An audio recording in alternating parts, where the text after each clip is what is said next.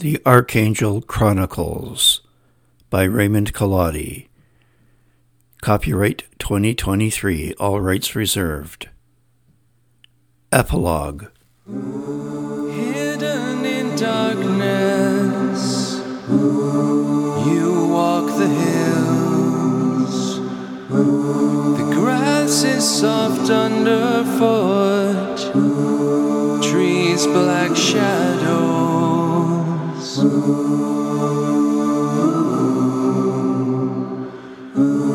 see the town in the distance, faintly glowing.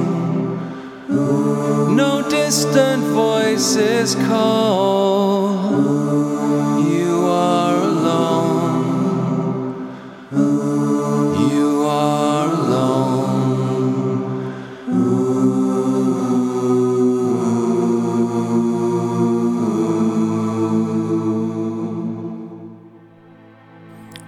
My soul leads me into the desert, into the desert of my own self. Carl Jung. The desert does not mean the absence of men, it means the presence of God. Carlo Carretto. What makes the desert beautiful is that somewhere it hides a well. Antoine de Saint. Like water to the desert is wisdom to the soul. Edward Council. The forest is mystery, but the desert is truth. Keith Miller.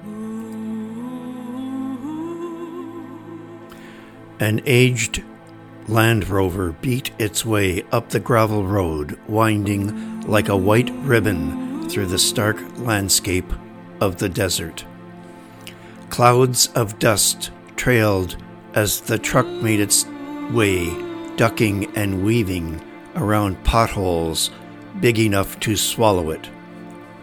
The battered vehicle, fenders rattling with the effort, climbed from the vast rock strewn, wind scoured floor of the desert into the waterless mountain passes, slowly ascending higher and higher, gears shifting as it dodged, bucked, and skidded around curves and switchbacks carved into the very shoulders of the towering heights.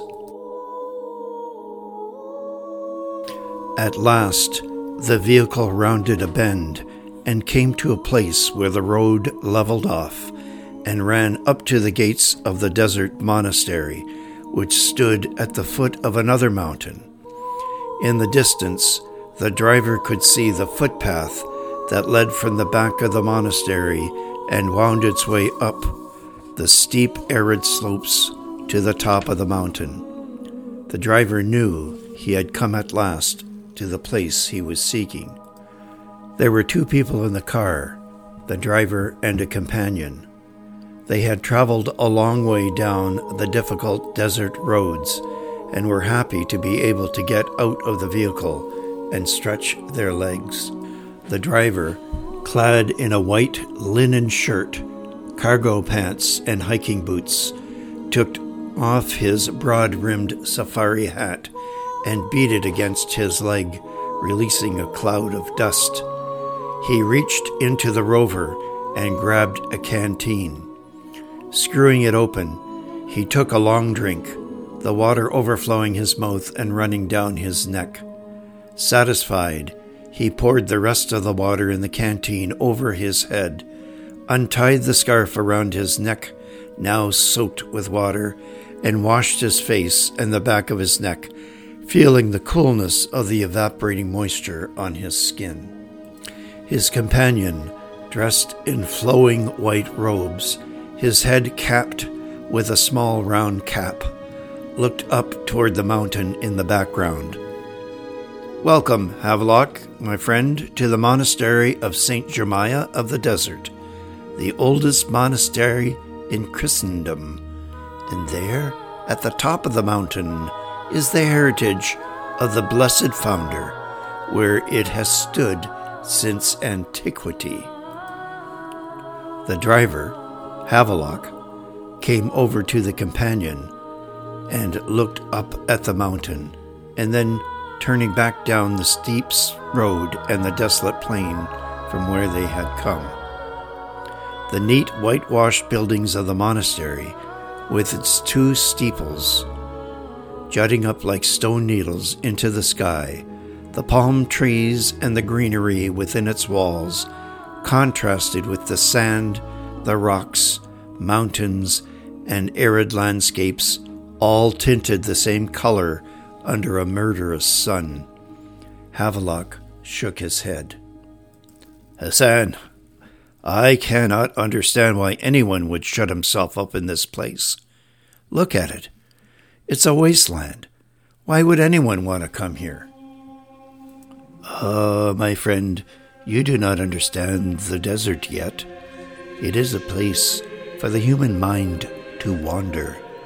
It is dry and lifeless to your eyes, but there is life enough in the hidden places. Although empty, it is never entirely vacant, as you would see if you stayed long enough. But come now, we must meet the brothers, and I will translate for you. The two men went to the back of the vehicle, opened it, and dragged out a large rectangular wooden box with two rope handles on each end. Be careful, Hassan. The contents are very old and fragile.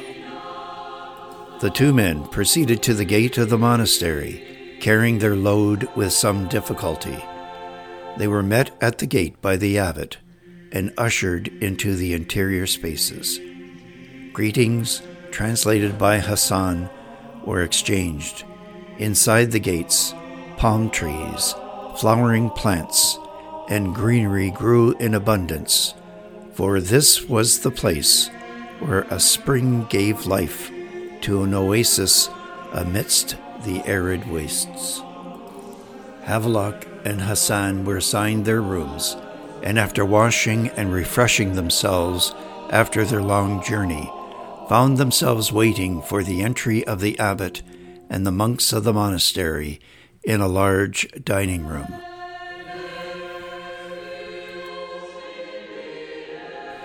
A sweet, haunting sound of dozens of voices chanting hymns in harmonic tones filled the room as the procession of bearded monks dressed in black robes, led by the abbot with his long white beard, came into the dining hall.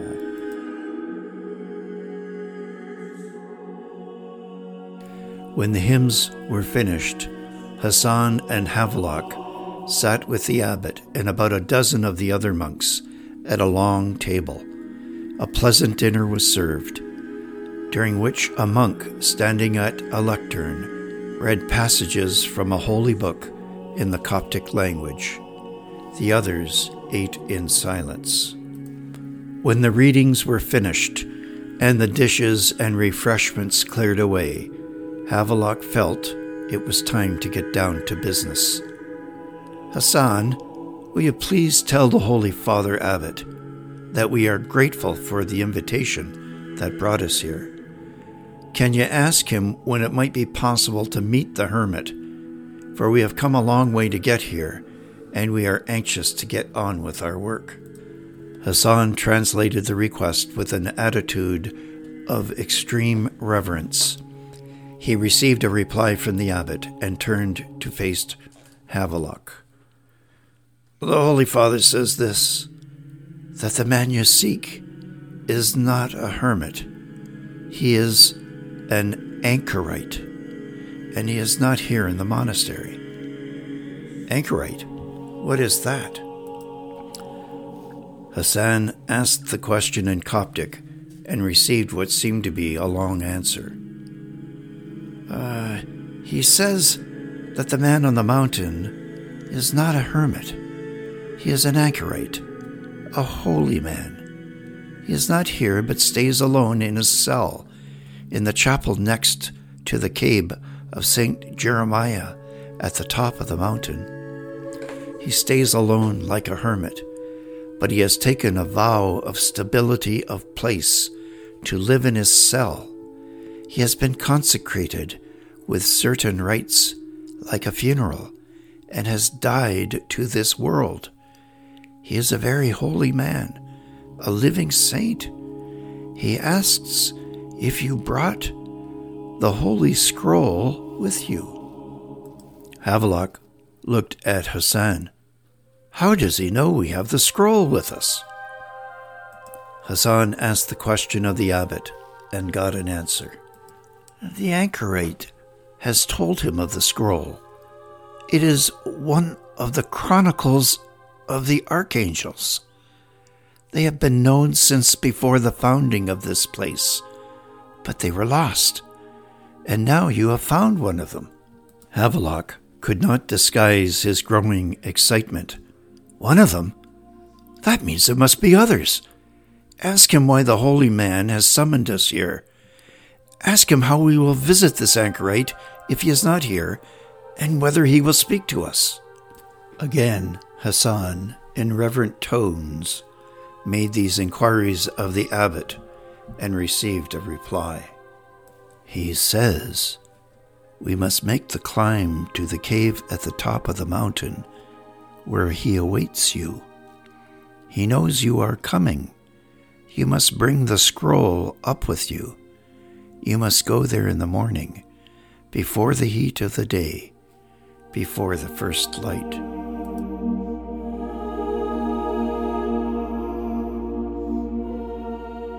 The next day, before the sun rose above the vast desert horizon. Havelock, Hassan, and a small party of monks started the trek up the mountain from the monastery, lugging the wooden box and its contents up the slope on the difficult climb. As they walked along the difficult path, lugging their box, the first rays of the dawning sun pierced the darkness.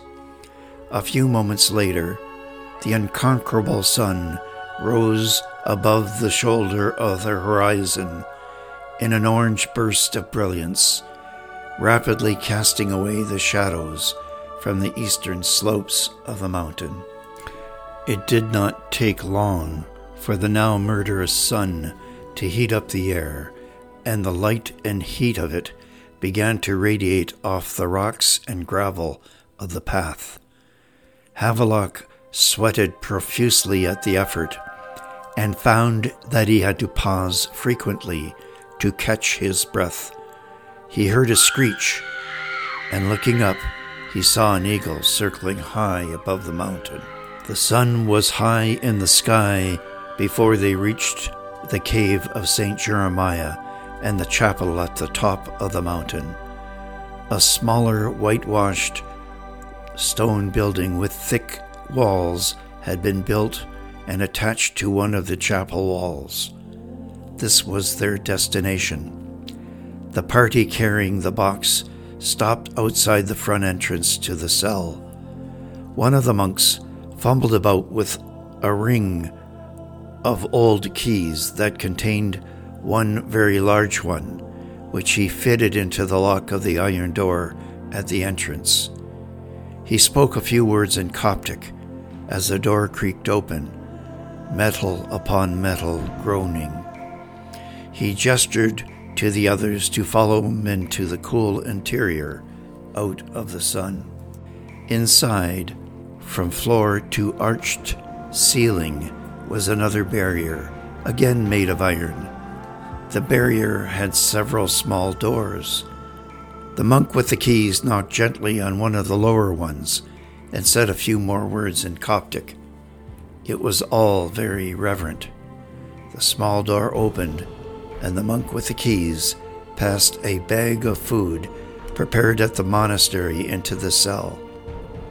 A small door in the iron wall, higher up, at about eye level, opened, and Havelock stepped forward, peering into the narrow cell he saw a bearded man of average height, blue eyed and of indeterminate age. He wasn't exactly old, and he wasn't exactly young either. He was dressed in a simple white tunic, belted with a sash of some kind, and stood barefoot, smiling at Havelock. He spoke. Mr. Graham Havelock, I presume? Havelock was at a loss for words. Why, yes, he said haltingly. You speak English. But I don't even know your name. I am Adam, Mr. Havelock. Thank you so much for coming. I would invite you in for a cup of cool water, but as you can see, my lodgings are quite small and Spartan, and you would not fit in here. He looked to the monk who carried the keys. I will ask Father Abraham there if he can open the locks to this iron wall. This is a place just inside the chapel where we can all sit and have a chat. The interior of the chapel was cool with its thick walls and offered a respite from the blazing sun. It smelled pleasantly of incense and candles. The party, together with Adam, gathered in the foyer where there were enough seats for all around the wall. Adam, please call me Graham. We have come such a long way to see you. But tell me, why are you locked away in a cell way up on this mountain? Would it not be more comfortable down there, at least, in the monastery? I am locked in this cell for my own protection, and for theirs, said Adam, gesturing to the monks. Protection? I don't understand, said Havelock. Adam nodded his head and stroked his beard, lost in thought. After an uncomfortable interval, he spoke. I am not the first to come up here and accept the role of recluse. Many would think that I have come here, like others before me, to escape the world. The desert is a place of emptiness, but it is not empty. Many would think that this is a place of solitude, of peace, and it is. But it is a place where there are no distractions. It is a place where we are forced to confront our inner selves without compromise. There are times when these spaces are not empty, but filled with light and choirs of voices. And then there are times when we are forced to confront the enemy and struggle with him, sometimes physically. We fight for your very souls. But this is all hidden from you. You go about life's daily joys and sufferings, blissfully unaware of the great battle being fought in the unseen spaces of this world. So when the struggle comes here, it is best to be confined to a place where my physical safety is assured. But that is not all. Not all? asked Havelock. What do you mean? I mean, well, that is difficult to explain. You will not understand this, as I do not completely understand it myself. But sometimes I. Well, I go out on a journey to a different time and place. The good fathers in the monastery check on me every day. If they see my cell is empty after I have been locked into it, they know that I have gone, and they will wait patiently for my return. Adam, I have so many questions. You brought me here. You wrote me a letter. You told me where to find this scroll. But how did you know where it was hidden? And I heard the abbot say that there were others. Adam looked at the wooden box, which had been placed in the middle of the foyer. He stood up, walked over, and touched the lid. Have you brought it with you? Havelock rose. Yes, he said. He took a knife from his belt and pried the lid off. The interior of the box was stuffed with straw.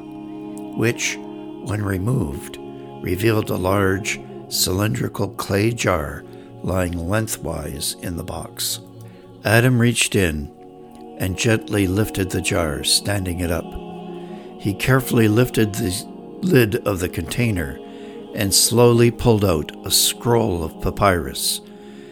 Considering the great antiquity of the paper, it was still surprisingly supple and could be very carefully unrolled. Adam held it up to the light. His lips moved silently as he mouthed the unknown text of the scroll. Can you actually read this? asked Havelock with a note of excitement in his voice. Yes, said Adam. This is the first one. It begins in the voice of Gabriel, but there are others. This is only the first part of the story, but I will tell you where to find the others. The light that threatens from afar will never take you from a life among the stars.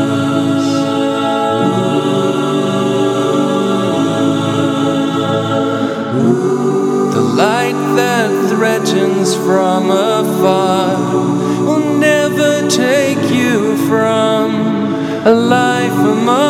among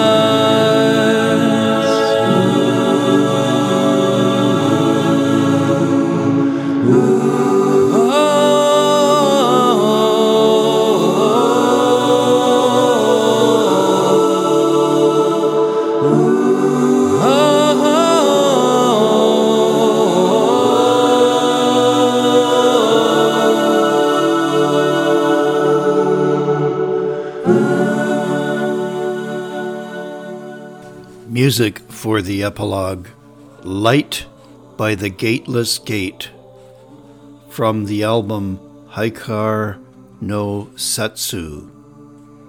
Epidemic Sound Sad Business. Epidemic Sound Ethos by Johannes Bornlöf. The Creative Commons Unus Ex Disciplinis Maius Epidemic Sound Kyrie by Silver Maple. Epidemic Sound Godsend by Johannes Bornlöf. Epidemic Sound Back to the Wild by Pastis. Epidemic Sound Of Jord Till Jord by Silver Maple.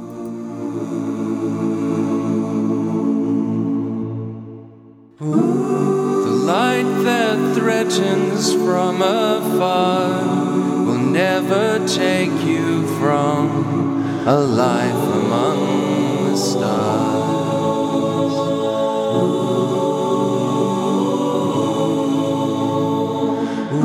Let the ages pass and our time end until it all begins again.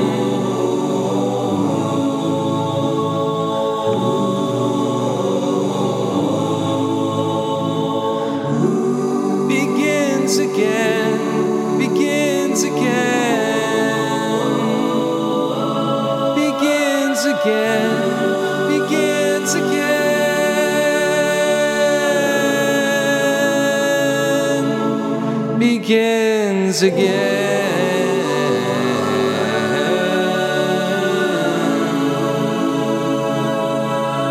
Begins again.